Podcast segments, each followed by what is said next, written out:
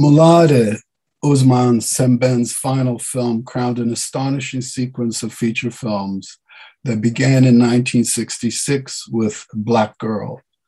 Perhaps the most successful realization of his activist conception of cinema, Moolaadé is also a deceptively complex film. The studied artifice with which Sembène depicts quotidian village life masks the film's multi layered complexity, slyly suffusing African village life with its simultaneously enigmatic and soporific quality.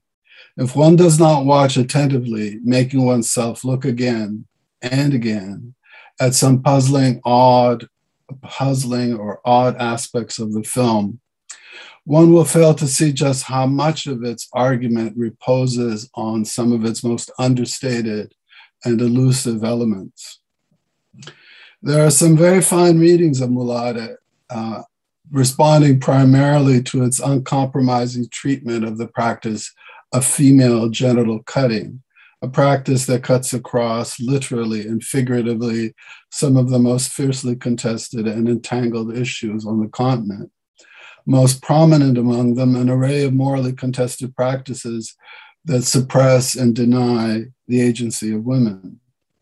However, the understandable preponderance of, the, uh, of responses to the film's treatment of female genital cutting has come at the cost of an unwarrantable neglect of the very phenomenon to which the film owes its name sacred space.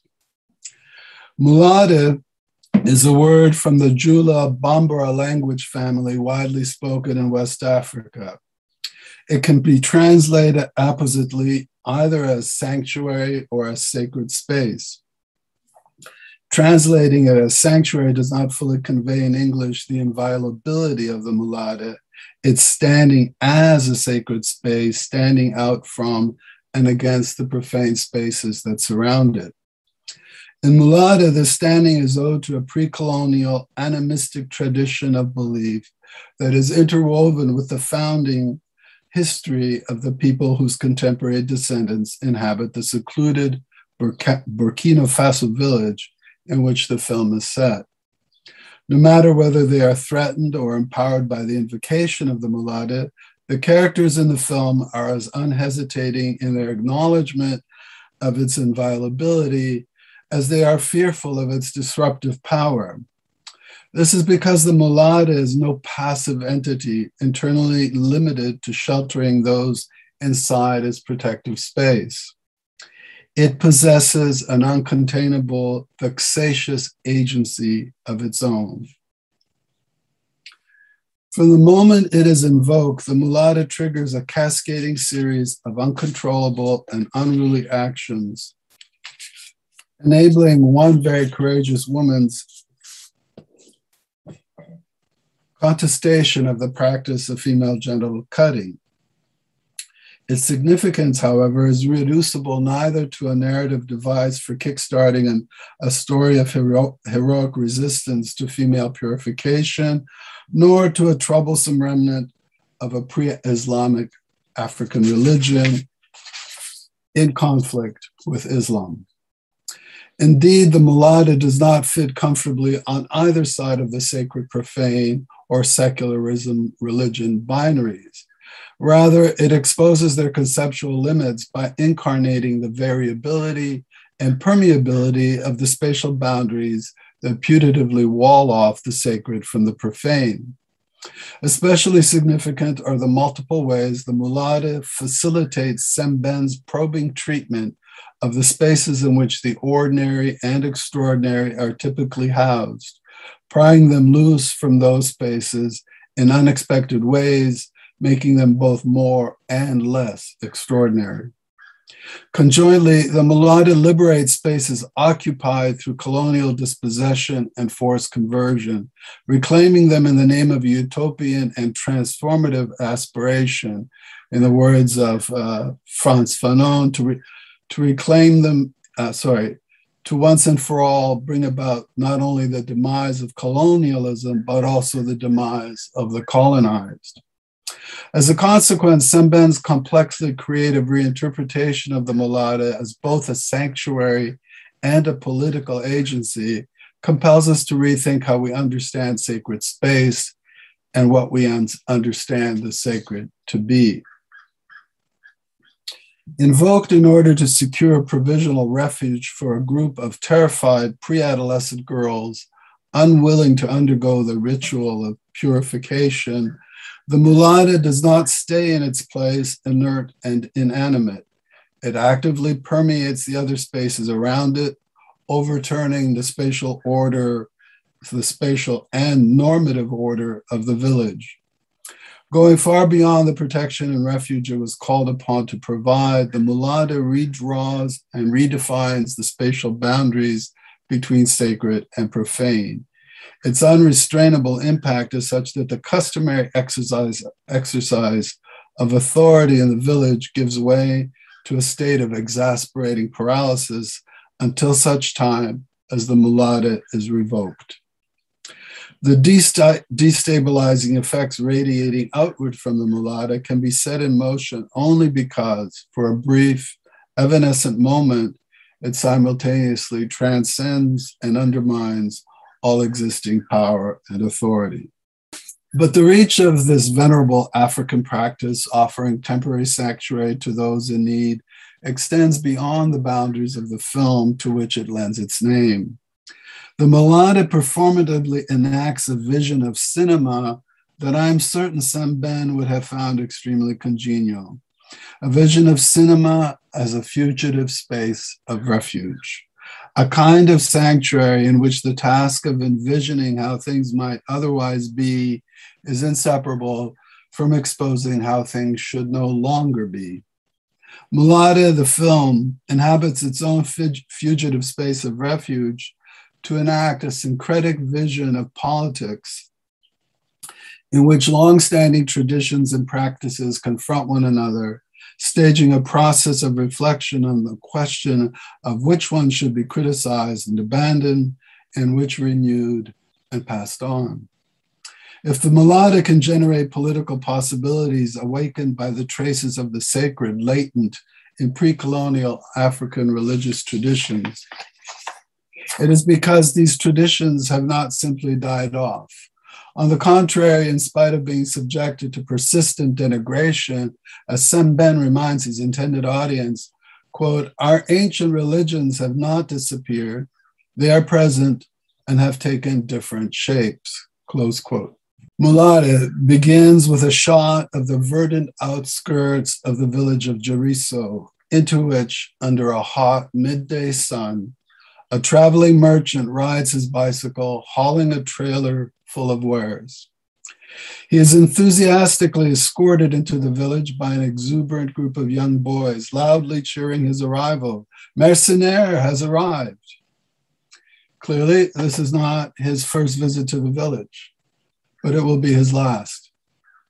Towards the end of the film, as Moolaadé approaches its denouement, Mercenaire is escorted right back to the outskirts of the village, this time by angry, vengeful men, not under bright midday sunlight, but in the sh- shrouded darkness of the night, where he will be executed for his transgressions. Although we are not shown his execution, we can confidently surmise that it takes place at about the same distance from the village as the distance from which we saw him enter it. In fact, throughout the course of the film, we are never given anything to see beyond the outskirts of the village.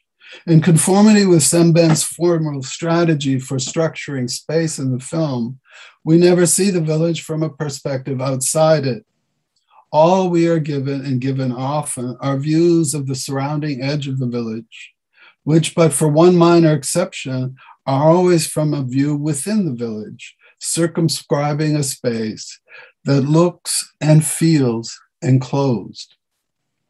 Individuals freely exit and enter the village, but the camera does not follow them anywhere beyond its outskirts, as though the relevant beyond of the village we're not uh, we're not geographical, but ontological. The general impression that is conveyed repeatedly, systematically, is that this village exists in a state of enclosure, as though this state were its default ontological condition. Rendered with a more Heideggerian inflection, we might name it name its ontological condition enclosedness. But it is not an absolute state, but rather a tendency towards enclosedness. While there seems to be nothing to see beyond the space of the village, there is something to hear. Leaking into the daily life of the village, especially among the women, are the sounds of the radio, of voices and music coming from beyond. The significance of the radio, of voices speaking to the village from outside, is magnified by the general preoccupation with acquiring batteries for the many radios in the village, good batteries, batteries for which in, the inhabitants rely on Mercenaire. The main pathway into and out of the village leads Mercenaire directly to the village square where he sets up his wares under the generous shade of a banyan tree. He drinks thirstily from a water urn and surveys the village. On cue, the camera pans across the square at eye level, and as it moves rightward, the first thing that comes into view is the prominent village mosque, constructed of mud brick in the spiky cone shaped style typical of West Africa. There is another significant structure adjacent to the mosque that is as central to the cultural and religious identity of the village as its mosque, the tomb of the first king of the village, but for the time being, Sembène withholds its appearance. As the camera continues panning rightward, we see and faintly hear young boys beneath another tree reciting verses from the Quran under the guidance of their teacher. The very next shot cuts abruptly, jarringly, to an aerial view of a mud brick compound, which is the domicile of the polygamous family of Ciré Bathily, whose second wife, Collé, is the film's chief human protagonist. In the center of the compound, there's a courtyard in the middle of which stands three cone-shaped, cone-shaped storage towers. From this aerial view, we can see that the shape of the courtyard resembles the shape of the village square, just as cone-shaped storage towers, each of which is capped by, the, by a spiky spire, resemble the cone-shaped spiky spires of the mosque. In case we are not paying attention or have failed to notice the resemblance, Sembène, for no other possible reason, shows us a young boy climbing a ladder to the top of one of the storage towers. We are meant to notice this resemblance, not to draw our attention to the continuity of a culturally defining architectural style, but to induce the thought that these two spaces are or will be connected to one another in some fateful way. From that same aerial shot of the Bathily family compound, we are given another glimpse of the lush green environs of the village, part of a meticulously sustained strategy to make us see. One, that the borders of the village and the borders of the film are coextensive with one another, and two, that to enter this village and this film is to enter a space that is heterogeneous to what lies outside it and this heterogeneity, heterogeneity with respect to what lies outside it is reproduced and complicated by the moolaadé, which imposes onto the normative and political space of the village another order of special, spatial heterogeneity altogether. Sembène's persistent spatializing strategy painstakingly preserves the condition of enclosedness all the more persuasively to expose and ultimately to shatter it. Shifting back to eye level, the camera shows the women in the compound engaged in their daily routines, caring for infants and children, tending to domestic animals, preparing food, sweeping the grounds, replenishing the urns with fresh water from the well. In barely more than two minutes, these laconic opening sequences establish both the difference and the connection between the two principal spaces of the film. Before too long, their position in the spatial hierarchy of the village will be reversed and the spatial boundaries between them blurred. Two other spaces will appear, quote unquote, both of which lay claim to the sacred, both of which are inimical to one another.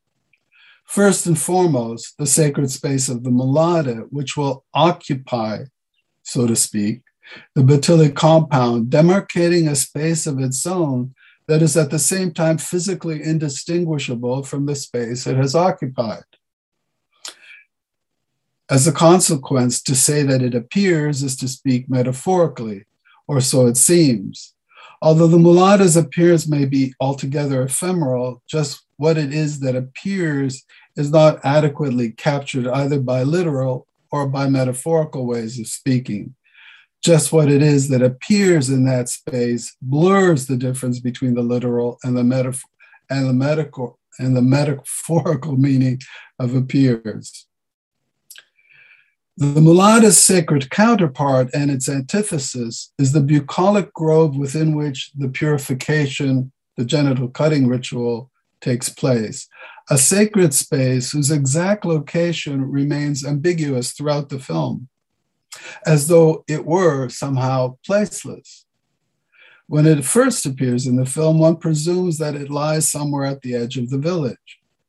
Its deliberately nebulous position in the spatial configuration of the film creates the impression that the ambiguity of its location is somehow essential to the kind of space it is.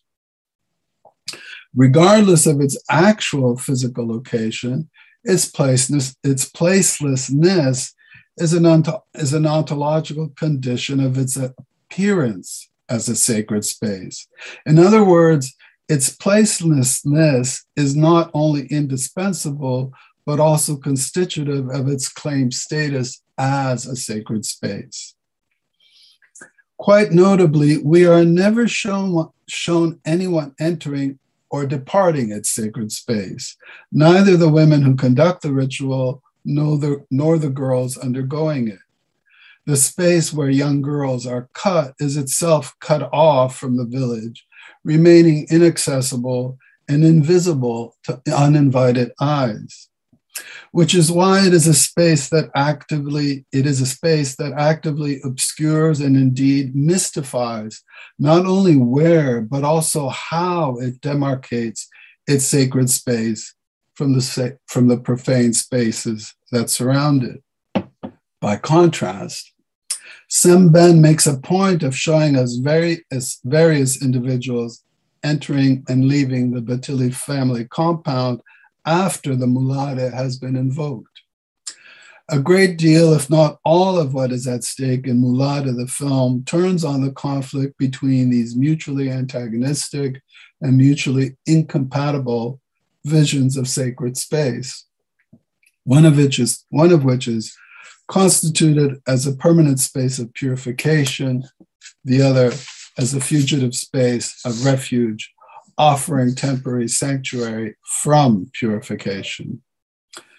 Throughout the film, the moolaadé consistently appears to us as fully transparent and publicly accessible space, embedded almost unnoticeably in the ordinary and everyday space within, within which it has settled and yet it projects a subtle but mysterious otherness.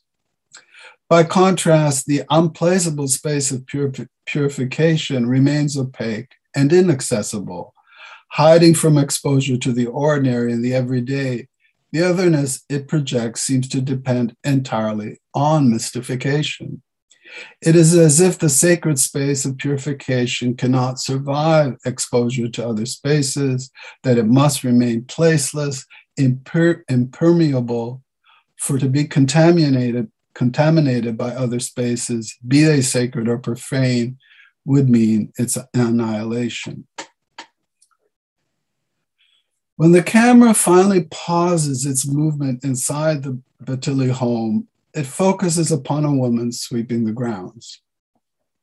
This woman is Colette, whose daily domestic routines are suddenly interrupted by the desperate cries of four young girls. Their, their, ceremonial dress marks the girls as runaways fleeing from purification.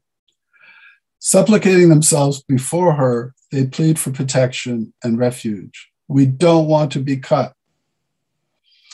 As her grown up daughter Amsatou quickly points out to the perplexed Collé, their pleas cannot be refused.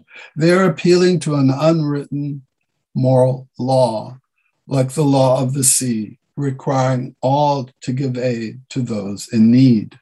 Troubled and uncertain about what she should do, Collé confirms, confers with the other wives, the eldest Hadjatou and youngest Alima, both of whom immediately draw Collé's attention not to her moral obligation to the young girls, but to its more immediate political implications. The women, especially the conflict averse Alima, want Collé to understand that as soon as she invokes the moolaadé, it becomes an, unavoid, an unavoidably political matter. Not least for Collé, who will be accused of inspiring the children's insubordinate behavior in order to vitiate the sanctity of purification and, by implication, of seeking to challenge the hierarchical and sexist relations of power that rule the village. As if stirred by the threat of some precipitous change, the village drums can already be heard in the background, beating out their message in an ominous rhythmic pattern the normative order of the village has been disturbed. Passed over completely in the discussion between the women is the question of whether Collé has the authority to invoke the moolaadé in the first place. But for the standing she enjoys through marriage to one of the wealthy families in the village, she is in every other respect an ordinary woman, lacking any special religious or, or, or secular status which suggests that regardless of its status, the moolaadé can be invoked by anyone, anywhere. It is radically democratic. Not only is the moolaadé invoked by an ordinary woman, it is also invoked in the very space where women do their daily care work, in the gendered space of care. By taking into her protective care these desperate internal refugees, Collé's action releases the practice of care from its def- domesticated confinement in the sphere of women's work, transforming it into an active political force of its own. The ordinary care work observed in the first few minutes of the film acquires a public political significance that will be as unwelcome as it is unexpected. For Collé's invocation of the moolaadé also unleashes an unrestrainable non human agency capable of turning the existing normative order upside down. As extraordinary as the power of the moolaadé is shown to be, it is represented in the most ordinary, utterly mundane ways. Sembène's efforts to make the extraordinary look this ordinary is connected in part to uh, his claim that this is his most African film, which I can't discuss here.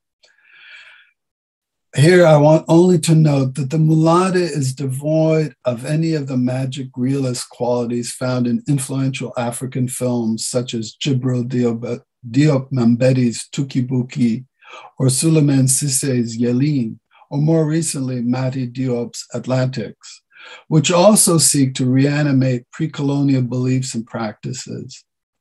In Sembène's film, the moolaadé is not brought into being through magical incantations, nor does it appear in supernatural form. Strictly speaking, the moolaadé does not appear at all. Its vexing presence is certainly felt by the villagers, but it is neither seen nor heard. It appears only through or as its effects. To publicly mark the boundary of the moolaadé, Collé draws across the doorless entry of the Bathily compound at a height barely a foot off the ground, a very plain and very worn tricolored rope. There are no witnesses and no ritual like gesture to denote that something out of the ordinary is taking place. It all looks so unremarkable, so disarmingly unremarkable, that it can make one insensible to how remarkable it actually is. One gets the feeling, after a number of viewings, that Sembène is testing us, testing us to see whether we are really looking, looking attentively, discerningly. And as he is testing us, he is also subtly prompting us to notice how the ordinary and the extraordinary, and by implication, the sacred and profane, are themselves as intertwined as the multicolored strands of an otherwise unobtrusive piece of rope. Receding from our everyday, taken for granted ways of seeing, what lies unobtrusively before us will remain as unseen and, inscrutable so long as we do not look attentively, disarmingly, sorry, discerningly. For all of its quiet ordinariness, this mischievously humble piece of rope effortlessly transmits, transmits the power of the moolaadé, precisely marking and at the same time casually muddling its sacred boundary. For as we soon see, this boundary is irregular and porous, puzzlingly so. On the one hand, to ensure that her young charges honor the sacred boundary conditions of the moolaadé, Collé warns them in an austere and portentous tone of voice that they must never cross over the rope without her permission. Whoever breaks the law, that law, she says, will be killed by the moolaadé. The law of the moolaadé may be an unwritten law, but it too claims the right to violence. On the other hand, everyone else is quite free to cross over the rope whenever they need to unless they are members of the Salindana, the solemn faced, ceremonially attired women authorized to conduct the purification ritual.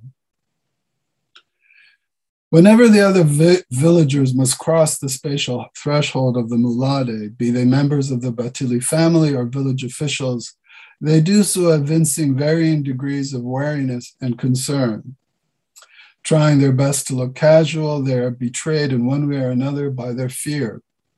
Indeed, much of the comic relief in this deadly serious film comes from watching the hesitancy and awkwardness with which various villagers first confront the humble rope, as befits an encounter with something that could not be more ordinary, but in which lies dormant a dreaded, impish power that must not be awakened.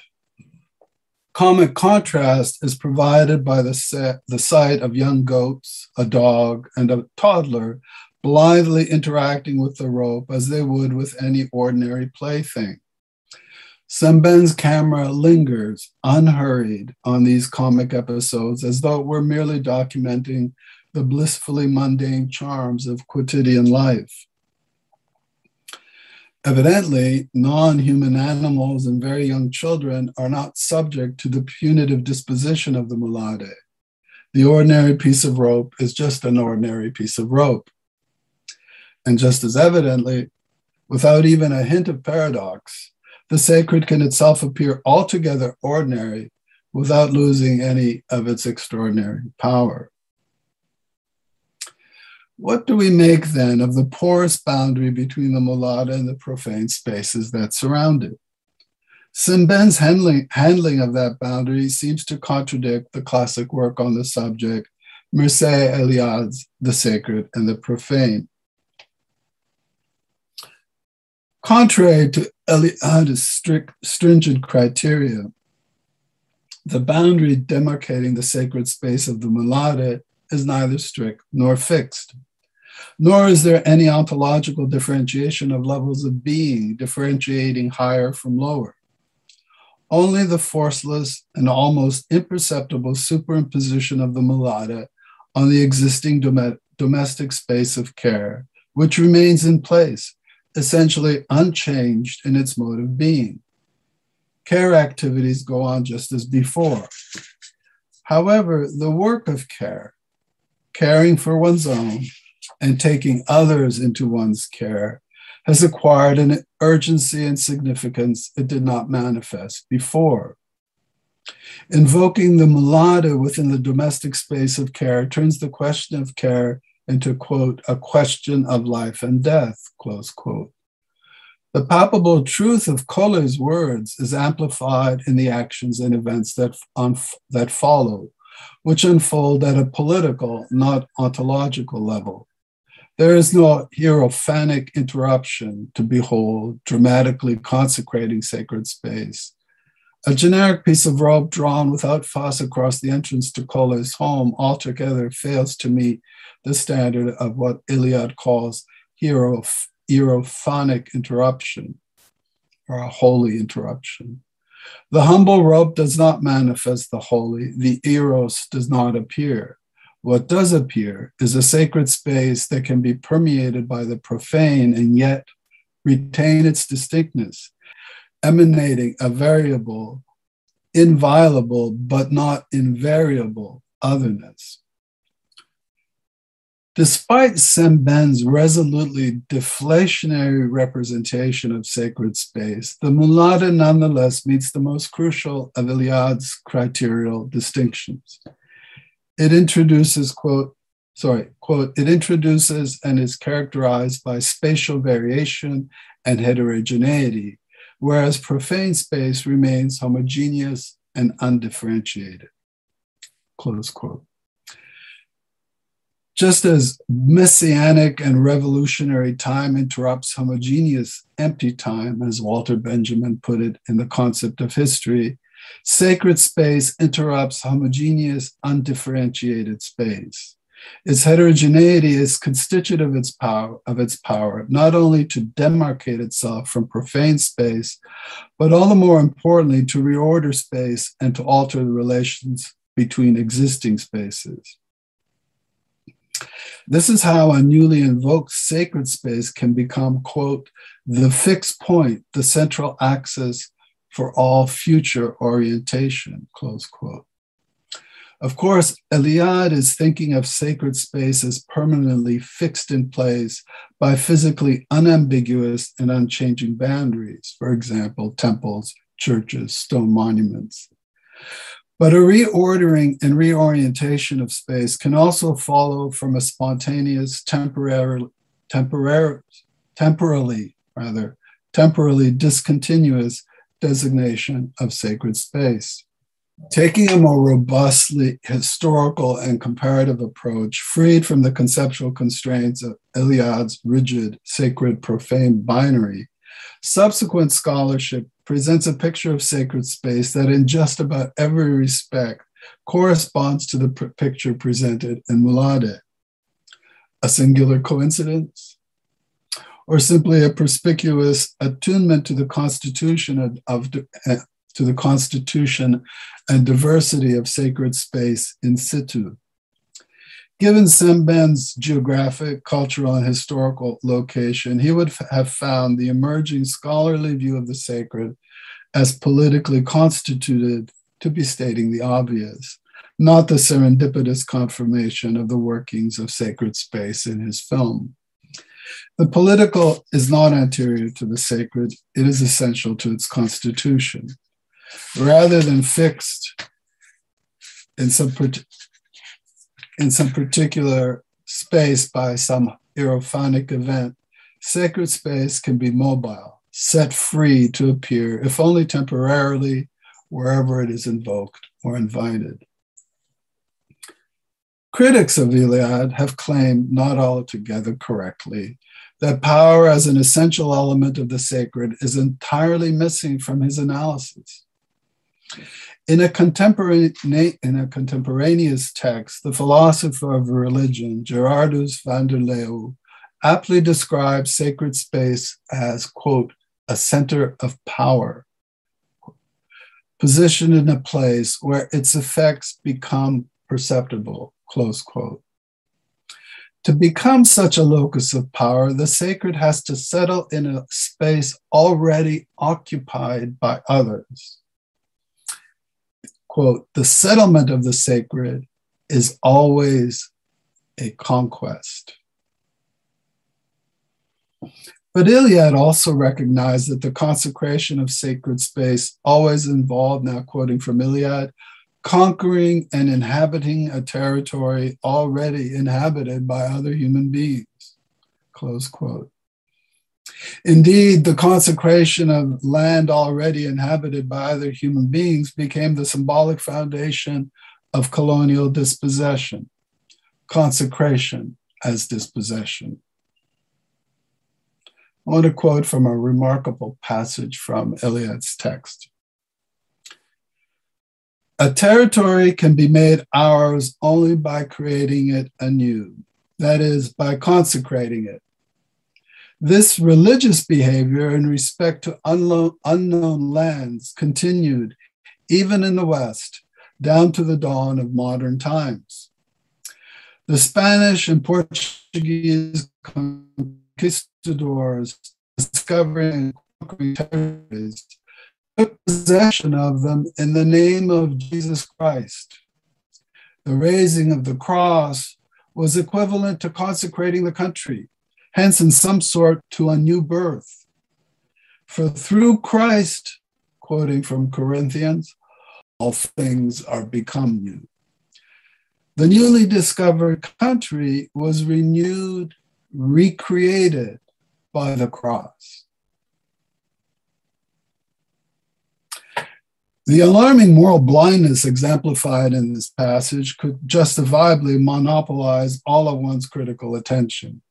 Not only does Eliade fail to question the use of consecration as the sanctifying instrument of colonial conquest and dispossession, he unwittingly but inexcusably identifies religious behavior in respect to unknown, to unknown lands with genocide. Eliade runs violence and the sacred so closely together that he more or less underclaims the cut, the claim, undercuts the claims of his critics that he failed to recognize power as an internal element of the sacred. On the contrary, he recognized it all too well. What he failed to do was to grasp the moral and conceptual, conceptual implications of that recognition.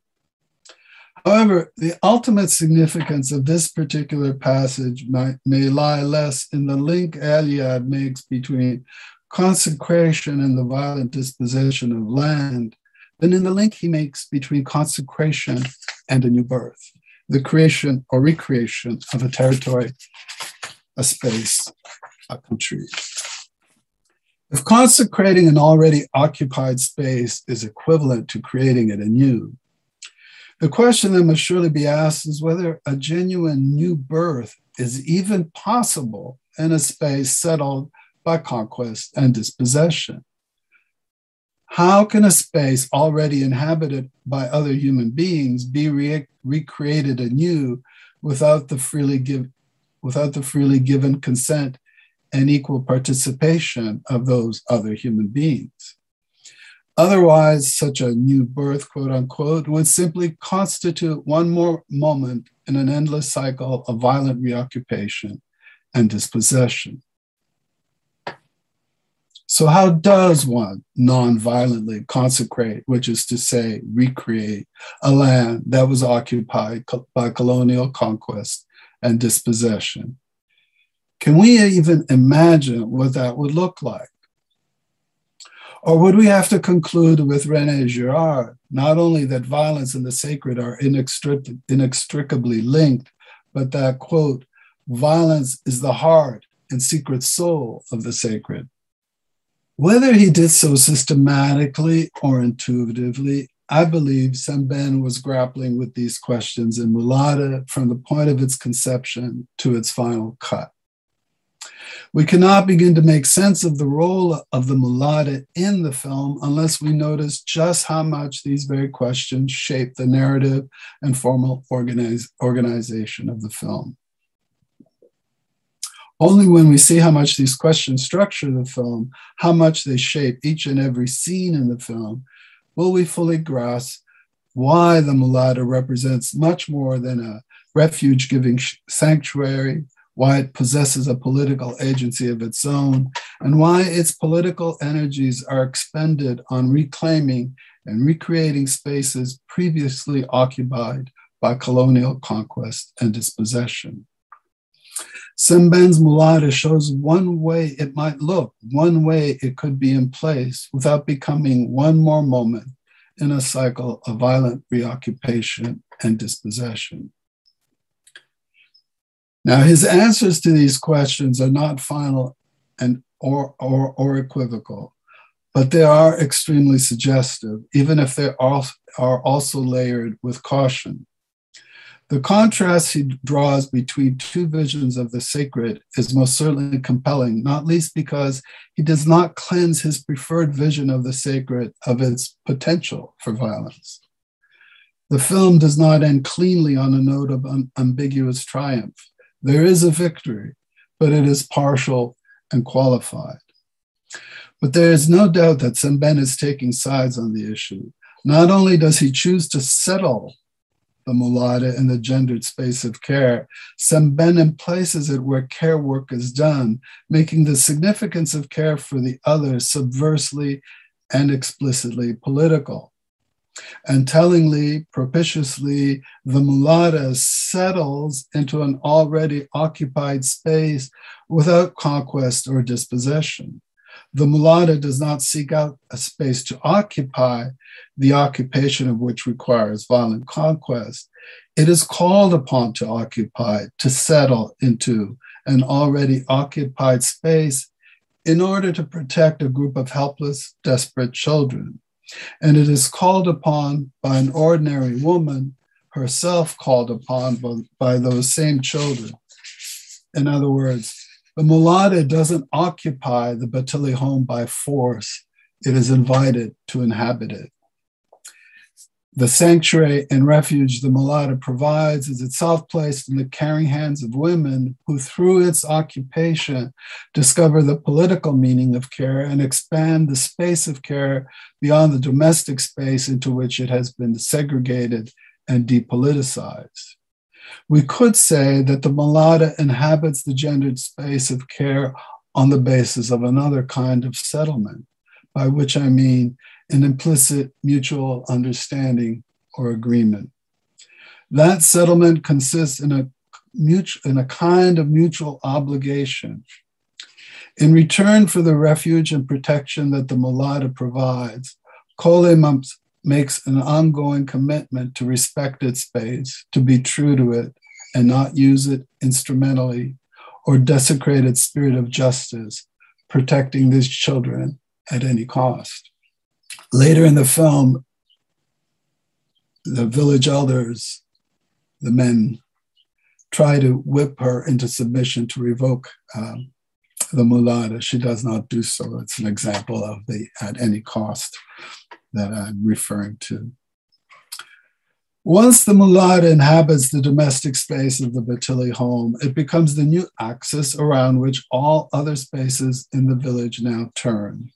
As the locus of power in the village has shifted, the central actors entangled in the ensuing crisis of authority and legitimacy discovers each in their own way the reorientation of spatial relationships and the correlative alteration of power relationships. The Salindana, once apprised of the whereabouts of the missing girls, are the first implicitly to acknowledge, acknowledge this change, grudgingly, resentfully. Arriving en masse at the entrance to the Bathily home, they demand an audience with Collé, but maintain a, cause, a cautious a distance from the sacred threshold, wary of provoking the mulata. They wish to reclaim their authority, but it is no longer one they can simply assert. They have to negotiate with Collé, the principal occupant of the new center of power in the village. Since they are only interested in a reinstatement of the status quo, in this case, the return of the runaways to complete the purification ritual, the negotiations will fail. As Collé is about to greet the Salindana at the entrance to her home, Hadjatou, the senior wife, arms her with a machete. At the doorway, Collé is addressed by the chief Exizus, who wields a staff around which is coiled a silver two headed snake. She reminds Collé that it was she who purified her, along with many of the other mothers in the village, and then rebukes Collé for holding up the purification of the young girls. Collé replies, Truth be told, you cut me and stitched me up twice, twice, and you also buried my first two children. Affirming her binding commitment to the spirit of the moolaadé, she declares, These children requested pr- protection and they'll get it. And then, tracing the line of the rope with her machete and then pointing it at the Salindana, Collé warns anyone who crosses this rope will be punished by the mulata. However, she will not hold the girls against their will and lets them know that they have no, that if they no longer want her protection, they are free to cross over the rope. But the girls firmly reiterate their resolve not to be cut. The Salindana retreat, but not before the chief Ixizus issues a warning. Collé, you are too subversive. I will have to neutralize your powers. In response, Collé, twirling her machete, leads a joyful celebratory dance of the women and children until the sight of her visibly indignant brother in law returning from the fields to a village dramatically different from the one he left in the morning brings the dancing and celebration to an, to an abrupt end. Collé and the women supporting her will not show such deference the next time she leads a, celebra- a celebratory dance at the end of the film. Caught up in the tension filled confrontation between, between Collé and the Salindana, we may not have noticed that the Salindana's striking red coral robes with brown and yellow trim are composed of the very same colors as those intertwined in the moolaadé's robe. Doubtless, Sembène wanted to use the interplay of matching colors to, su- to subtly convey the emerging and growing conflict between these discordant manifestations of the sacred.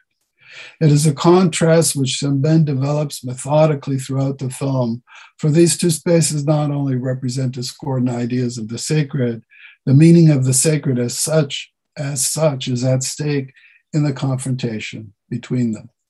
The contrast drawn between an idea of the, of the sacred, represented by the humble, ordinary piece of rope, and one represented by the Salindana's imperious demeanor and pontifical and pontifical robes, is foreshadowed portentously and altogether enigmatically in a prior scene.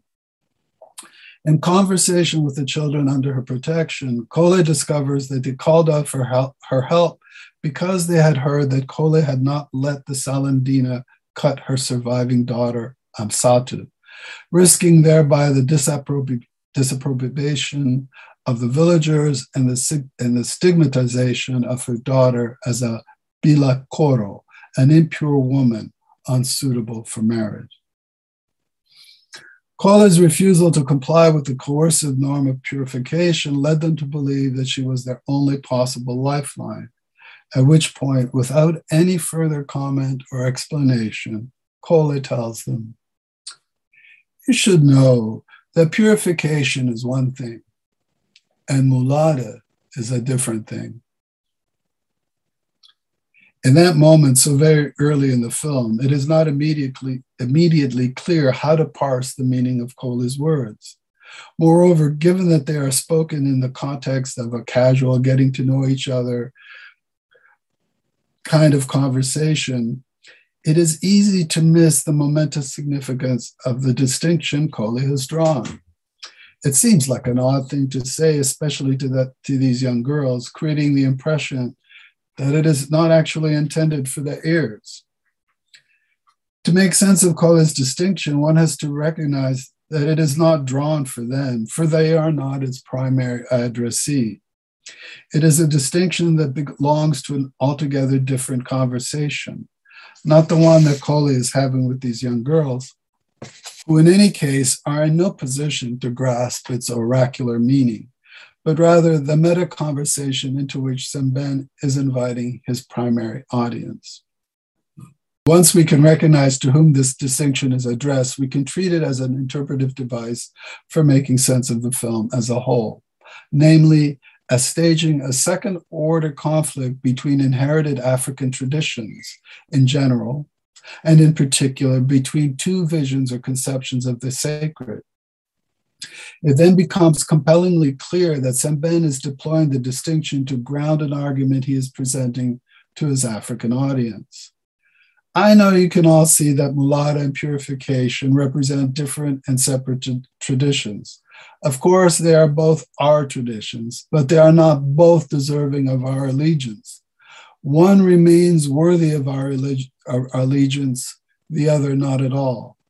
Hear me out, and I will show you why. Alongside the argument over which traditions deserve to be preserved and which should be abandoned, Sembène is also staging a more oblique argument over the very meaning of the sacred. For the traditions in question are not just any traditions, they claim a sacred status, which in each case appeals to a different idea of the sacred. The last thing we should suppose Sembène to be arguing is that the sacred has no place in our lives. What he wants us to consider is the question of what the sacred is or should be, how it should figure in our lives, including what kind of authority it should have and in what kinds of places. Later in my paper, I discuss how Moolaadé inverts how Moolaadé's inversion of the colonial space of dispossession by imagining another way to inhabit that space can also be read as a cinematic manifestation of the idea of heterotopia outlined by Michel Foucault in a remarkable paper written in 1967. In that paper, Foucault claimed that modern space, unlike modern time, has not been fully desacralized, that it, it contains the possibility of an other space, a heterotopic space, which he argued was not simply utopian, a space that was essentially unreal, but rather a space that is partially actualized in the here, in the here and now. Quoting from that essay.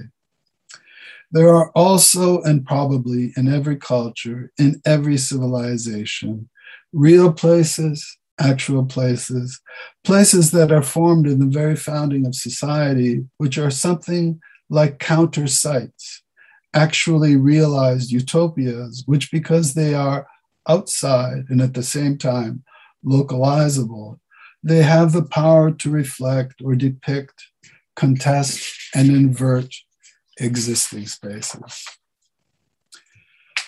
Sembène does just that, all of that it creates a counter site that is outside in a film and localizable to render imaginable, conceivable, the possibility of creating space anew and inhabiting it, inhabiting it anew in a way that might finally break the cycle of violent occupation and dispossession and, and put into question the idea that violence is inescapably the heart and soul of the sacred.